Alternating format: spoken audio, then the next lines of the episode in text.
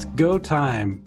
Ladies and gentlemen, this is season 11, episode 7. It's the 26th of June, 2020. My name is Matt O'Neal, and on the other side of the Zoom mic is my colleague. Erin Hi, everyone. Great timing. you want to do it again?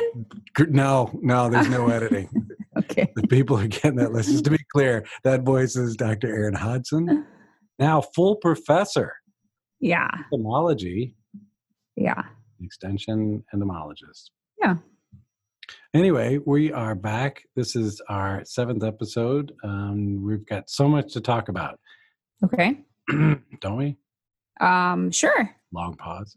Uh, I have a fun insect trivia that is uh, somewhat timely, related to Okay. uh, something that I experienced this week in the field. In the field, Erin. I was in the field.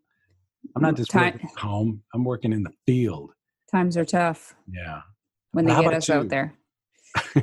Uh, the the help is short when we're out in the field.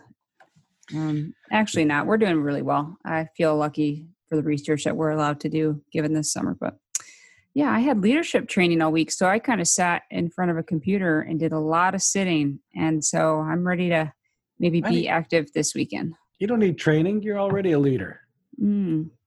I found out um, I'm non-assertive, and basically, I have an avoidance is my forte, which I don't think that's a good leader trait. Wait, were you in like some kind of group therapy or were you at like a leadership training? It's training, but you have to understand yourself first before you can lead others. And when avoidance is your strongest character, I was like, mm, maybe I shouldn't be a leader. Maybe I should just continue to not. I'll lurk behind the shadows. Some people lead from behind. Mm, okay. Maybe you're one of those. Mm. You like to get in the back and push. It's a new style called reluctant leader.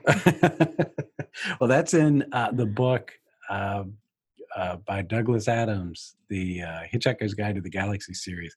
The leader of the universe is the best leader because he doesn't want to be a leader. And Oh. they keep coming to him. Uh, and he's like, Why do you keep doing this? I don't want to be a leader. And it's like, Well, our algorithm is determined that the best leader is the one who doesn't want to be it. So, Oh, that's totally me. Okay, I've got to read this. yeah, there you are. Okay. Uh, but outside of your leadership training, you've been keeping in touch with your crew and what some of the field crop field crop extension folk at Iowa State. What have you been hearing? Yeah, it was it was kind it was a busy week for insects. It was a little bit warmer in some parts and wetter, so that helped crops. It I I think it also helped the insects. Um, the soybean aphids have kind of held steady over the past week, but other pests like soybean gall midge are now being found within currently growing soybean fields, Oh. and so starting to see some activity. And then with that comes rapidly wilting and dying plants. So starting to see some of the injury already happening this week. So, are these at places you expected to find gall midge because they had been there last year, or are you? They were picking up- nearby last year. Yeah. Okay. So Mhm. no new reports yet. No, no, that's uh, good. That yeah, that's a good point. I I haven't heard of any new areas, but the challenge is getting people out there scouting new fields when um, they might not be out there looking in soybeans. So yeah, getting people out there just to check would be really important right now. And now would be a good time to look for soybean gall midge. Why Yeah, is that? Well, the overwintering generation is moving to currently growing soybeans, so checking those edge rows first, uh, edges that are close to soybean fields that were planted in 2019. If you're um, looking for discolored, wilted, short, stunted, maybe even dead plants, um, might be a little bit early for dead plants, but looking at plants that look different than its neighbors and maybe just splitting open the stems and looking for bright orange maggots would be my recommendation. Bright orange maggots. Yep. All right, that's pretty clear, a distinctive feature, right? Yeah. Yeah. Not, and the, you shouldn't be confusing the bright orange orange maggots that you see now with any other type of maggots that might be on a soybean plant. Well, at least for Iowa, we don't have a lot of stem boring pests like they do in some surrounding states. And so it's unlikely to see a lot of activity in, inside the stem. And then we don't really have a lot of pests that we would consider flies, um, except for maybe like seed corn maggot. But you're not likely to find maggots that would be basically simple, legless. They don't have any real external features. They just got kind Seems- of mouth hooks on the front. Yeah, seems self-explanatory when you say maggot. yeah. I think Yeah. that's universal. We all know what that Okay. means. Okay. But bright orange hmm in a stem. This is not this is not a hard uh, diagnostic decision, right? I mean, when you see that, you know what it is. Yeah, I don't think you're likely to mistake it with another insect. That's pretty cool. Yeah. Um, anything else? Uh, Japanese beetles are starting to move around in soybean, and I think as corn silking comes up in the next couple weeks, they'll move over to corn and start clipping silks. Um, corn borers are kind of uh, the first generation is active in vegetative corn right now, so those folks not using BT should be scouting for egg masses and small larvae. There's still people that are not using BT corn, that uh, not using untra- not using BT corn for corn borer. What percent do you think of Iowans do not use BT corn? Oh, she's turning the tables on it. Uh, usually, I'm the one asking these questions. Okay, what percentage of farmers in I Iowa should say last year. How many? last year are not using BT corn? Um, and we're not including the refuge, right? Because if you're using BT corn, you have to have a refuge, right? Fair point. Yes. Okay, so we're talking about people who deliberately, just straight up, did not buy that last year. They're opting out. All right, I'm gonna say, uh, oh, this is tough. Uh, closest without going over, right? Sure. Um, uh, Seventeen percent. oh, no, you went way over. Oh, oh, really? oh, shoot. well, obviously, you're not reading the ICM news, Matt, because uh, Ashley and I just put out an article last week that That's talked it. about the declining adoption rate of BT, especially in the Midwest. And um, it peaked a few years ago, but right now we're at about 13%. Thirteen percent are not using. Yep. I think that's quite a bit. Ah, You know, yeah. for a while it was up to about 97, 96%. And it's been sort of declining the last couple of years. that uh, that sound you hear in the background, at least I do, is the sound of my fan trying to keep my computer cool. Hmm, It's working overtime. Yeah, yeah I, I ask a lot of my equipment. Um, okay, so corn borer are active, gall midge are active, Japanese beetle are active. You're just a font of positivity this week. So much good news. Yeah. I will. I do want to talk about the Japanese beetle for a second. Um, I did go out in the field, but I also walked around my garden, and it. We had a, a rain event in central Iowa. I think it was throughout the state, really. Where was it? Tuesday, Wednesday, we got uh, pretty consistent rain. Not just a pop-up thunderstorm, but like rain uh, for several hours. Uh, we we got a couple inches, and it was the next day. Japanese beetles were on my cherry tree Mhm. and just clumps of them. You know? And I, I'm wondering if they needed a little bit of rain to soften the soil for those adults to come out, and then it's game on. Yeah, it could be. Um, I know Ames has been hit particularly hard the last couple of years. The Japanese beetle and some of the ornamental trees in my neighborhood are severely defoliated every summer. So as we walk around after work, they just get browner and sadder as the summer goes on. Yeah, it's a bit of a bummer. Um, Yeah. but it's not something that, uh, at least in urban areas, you know, you would say, "Oh, I got to really spray to protect my plants." Those trees can take the defoliation, but silk clipping on corn that's a that's a that's a problem, right? I mean, that's something that's going to affect yield. Can be a problem, can interfere with pollination, and that would be pretty bad for yield if those kernels aren't filled up. And how far are we from silk silking in corn? Probably a couple weeks, right?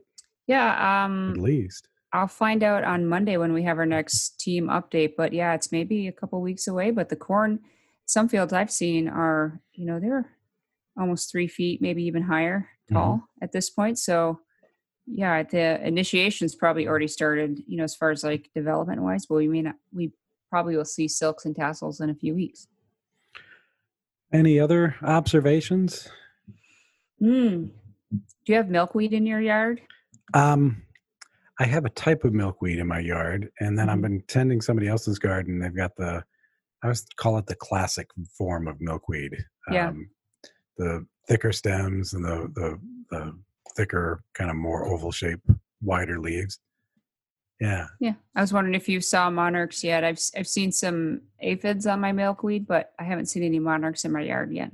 Yeah, um, I've seen adult monarchs, and I've seen the uh, beetles, the longhorn beetles, the orange Mhm. ones that are on, on milkweed. Um, yeah, but I haven't seen the caterpillars yet. Okay, me either.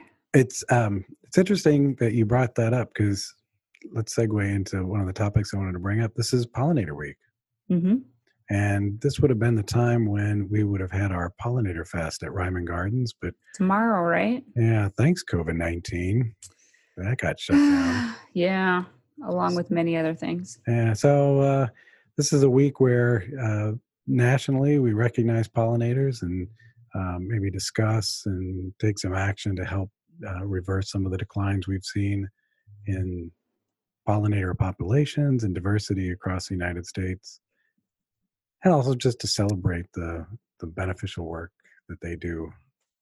With regard One to- out of every three bites, right?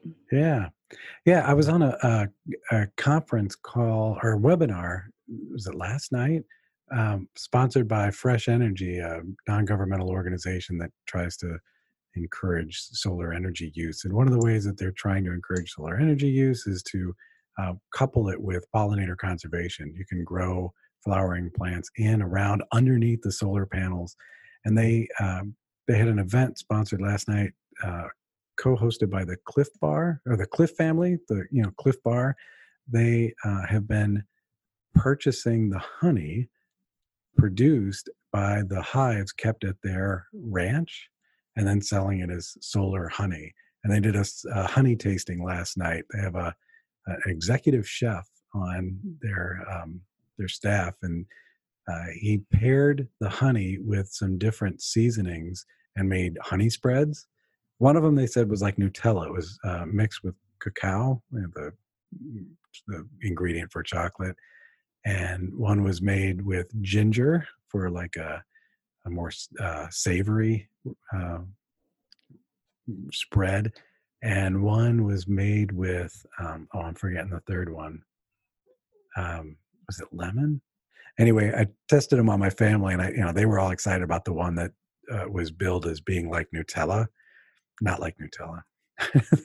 they liked it, but they were you know as soon as they taste like this is, tastes nothing like Nutella, much sweeter. Uh, it's a hard to hide the honey. Nutella to me is hazelnuts, right? Yeah, it's got a Okay. chocolatey. It's like I, I just Yeah. think of it as like a, a, you call it hazelnut, but come on, that's chocolate. That's just chocolate frosting that you get Pretty much. Yeah. at breakfast. Yeah. So anyway, pollinator week. Bummer that we can't uh, have our event on Saturday at Reiman Gardens, but next year we'll come back. Yeah. We'll be And- back. And then in thinking about some of the research, we're summarizing a bunch of projects that have uh, that were completed last year. Uh, shout out to Caroline Murray. She has just finished identifying over, I think, three thousand, three thousand and two hundred wild bees as part of her project. Um, that was last year, and she had, it was a repeat of what she did in 2018. And she's comparing bees at farms with and without these prairie strips that we've talked about in the past. Um, it's been interesting. She, uh, depending upon the time of year, there's an abundant community of pollinators, even in grassy strips flying around. But one of the communities uh, that seem to respond really well to the pollinator, or, or really well to the prairie strips, are bumblebees. She sees about twice as many bumblebees at the prairie strip sites as the control. And that, Cool. that's consistent throughout the year. Yeah, that's kind of a happy story. And the other happy story is we were keeping honeybees at those sites. So whatever benefit the bumblebees were getting from the prairie strips, it didn't seem to disappear because the honeybees were there. So So not necessarily competition. yeah, yeah. I mean, there there may be some competition going on, but not enough to prevent the bumblebees from seeing a boost. And I feel like I've used the b sound more than enough for this podcast. Yeah, I like bees. I've I've seen a couple different species of what I think are bumblebees in my backyard this summer, and it's more than I usually see. So I take it as a good sign that my that my plants are kind of expanding in diversity and attracting different pollinators. Do you have milkweed at your um, in your backyard garden? Yeah, I have at least three species, maybe a fourth that I'm not sure of. I should I should know, but I don't know for sure if it's a milkweed or not. Maybe we should get one of those monarchologists on and quiz them about how things are going. we we know a few. Yeah. Anyway, um, something to look forward to in the next ep- couple episodes. Any other things we, we should talk about? Hmm, that definitely covers it um, as far as pest activity, but um, I don't know what else is happening. Well, you know, now that the you know COVID nineteen is kind of catching a second wave, and people are having to being asked to wear masks and maybe focus more on the social distancing, not being able to get in the gym as much. So, got to find new ways to get Stay fit. fit. Yeah. Yeah, yeah, ladies and gentlemen, you can't see the painful look on Erin's face. Made that joke. All right, time for a fun. Is it fun? Insect trivia? Is it Uh, fun? fun is debatable, but that you call it fun insect trivia. Fun or factual Get insect fit. trivia? Let's get fit. All right, so today we're going to do that uh, version where I'm going to give you a bunch of clues, and Erin's going to post on the chat, and I'll let you know if she gets it right. But I won't. I won't reveal the answer until the final clue, so our listener can play along and not be distracted by Erin's correct answer or incorrect answers. I think you're going to get this one. I think you're going to get this one early on. All right. Okay. Um, so, real clear, what I'm looking for is a common name for a specific insect, right? All right. So, this is a common name attached to an insect. Uh, we ready? Yeah. All right. So, first clue this insect's common name is based on what it is not. Okay. All right. Nope, not that. This insect species name is, and pardon my inability to pronounce Latin, Strigoderma arboricola. I'll repeat for our listener. The insect species name is Strigoderma arbo- arboricola. Nope, Erin, that's not it either. All right, Mhm. all right. So, so far, we're on clue number three. This species is native to North America and can be found in Iowa. All right.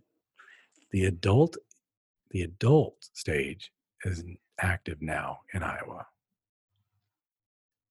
From like June, a little bit into July.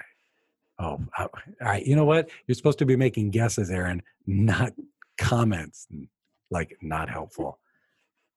All right. Stay focused. All right, for our listener, the larval stage feeds on plant roots, especially grass. Okay, all right. I'm going to review the the the uh, the clues so far. Start in the beginning.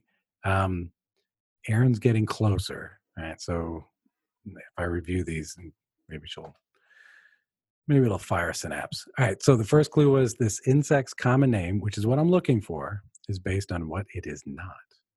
The insect species name is Strigoderma arboricola. Now you could probably maybe write that down in Google and, and come up, but you're not going to do that. You're you're dedicated to the game. You're trying to get fit. This species is native to North America and can be found in Iowa. Fact, it is found in Iowa. Saw it uh, just the other day. The adult is active now. The adult is active now. The larval stage feeds on plant roots.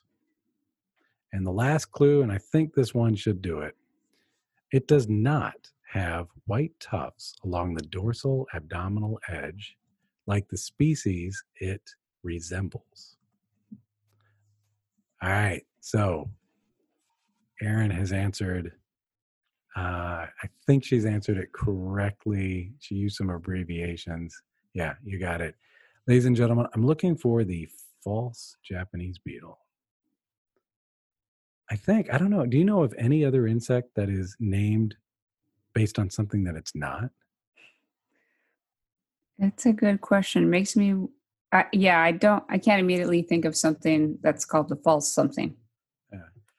It's like, and the crazy thing about that is the false Japanese beetle is native to North America. So we had to wait until the Japanese beetle was brought to the United States, moved across, you know, established as an invasive species before we came up with a common name for a critter that was already here. We didn't care about it till the real pest showed up for a second. Right, right. That's like that's like you don't that's like having a child and not naming it until the second child is born. It's like, well, you know, we just called it child. now. we didn't need to call it anything other than that until we got a second one. That first child's gonna feel pretty I don't know, feel pretty bad Mm. about themselves. Yeah. Well, when you said the species name, it sounded familiar to me, but I couldn't place place it.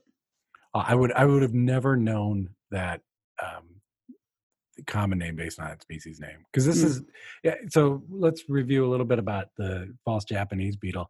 Um, not much of a pest. Not Right. not a pest, yeah. Not I mean it shows up, and part of the reason why we even note it is it looks like Japanese beetle, but it often, at least in Iowa, comes uh, or, or the adults arrive earlier than the Japanese beetle, and Yeah. so people kind of get anxious, anxious, and want to do something when they see this, and you have uh, applied entomologists have to say, no, it's it's just the false Japanese beetle. Uh, it doesn't have those white tufts on its abdomen. It's not as shiny. I, I find it really hard to. I mean, it has the shape of a Japanese beetle, but it, it it's not as distinctive. Um, and it's usually just a harbinger for the beast that's going to come a couple weeks later. This Yeah. year, at least in my uh, experience, they've they've overlapped. Yeah. I don't know if you if you've. I think that's true. They overlap, yeah.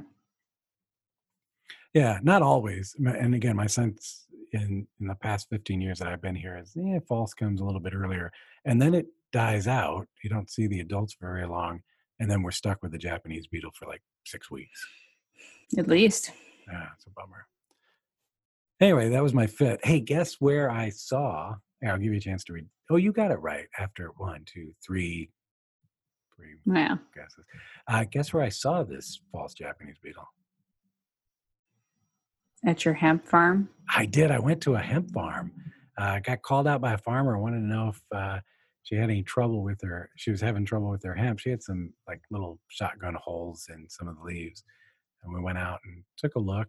Um, and yeah, I didn't see anything that would have caused that damage, but I did see a couple of false Japanese beetles on the plant. Not really eating. Uh, they're not really all that voracious uh, herbivore. They don't do a lot. I don't see them doing a lot of uh, feeding. I think this one was just kind of hanging out, waiting to um, attract a mate. But yeah, it was interesting.